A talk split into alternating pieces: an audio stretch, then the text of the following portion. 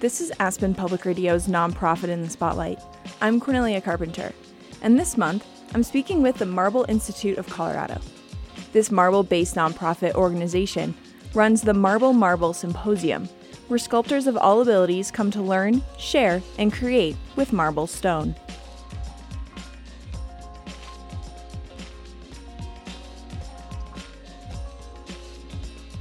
What do the Lincoln Memorial, Tomb of the Unknown Soldier, and the Equitable Building in New York City have in common? Well, they are all partially built with marble from the Yule Quarry above the town of Marble. Located up the Crystal River Valley, the location is known for its pure and immense blocks of white marble. And for sculptor Madeleine Wiener, it's her favorite medium. It's beautiful. It's like a field of snow when you take it up to 220 finish, which is a soft, fleshy finish. It sparkles in the sunshine. Mm-hmm. It's beautiful. Its innate qualities are what makes it so special for me. Wiener is a professional stone carver and instructor. She's also the founder of the Marble Institute of Colorado and the Marble Marble Symposium. Based alongside the Crystal River in Marble, the symposium draws sculptors, both professionals and hobbyists, from around the world to spend a week carving sculptures of their own, right at the base of the quarry. In a way, it's like the Pietrasanta or Carrara experience, where they're right there where the stone is.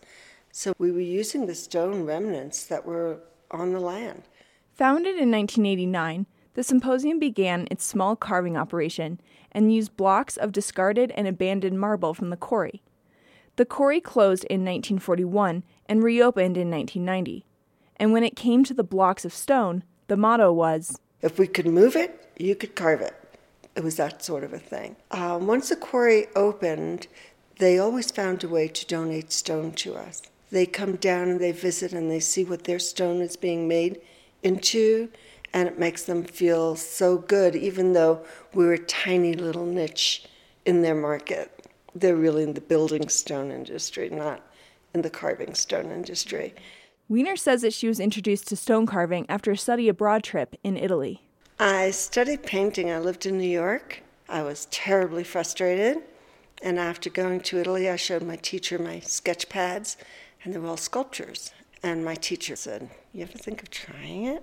And when she began, she was a little intimidated by the immense white block. And I was afraid of marble because of its hardness.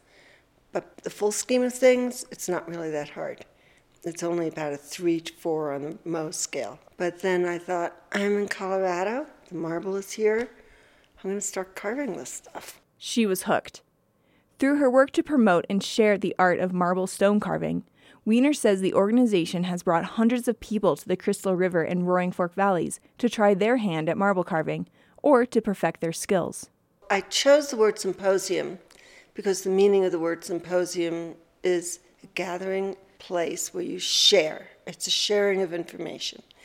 And that was my intent, and it still is to this day, to share everything that we all know about carving, all of our little tricks.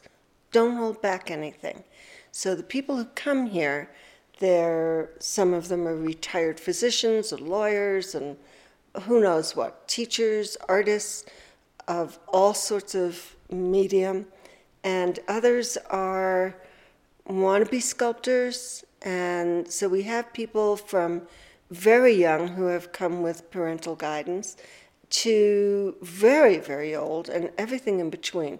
We have college students getting college credit for taking our program, and it attracts such a wide variety of characters with such a wide variety of expertise that everybody fits in. If you're interested in trying your hand at marble carving, registration for summer symposiums is now open. More information about the Marble Marble Carving Symposium and more about the Nonprofit in the Spotlight feature can be found at aspenpublicradio.org.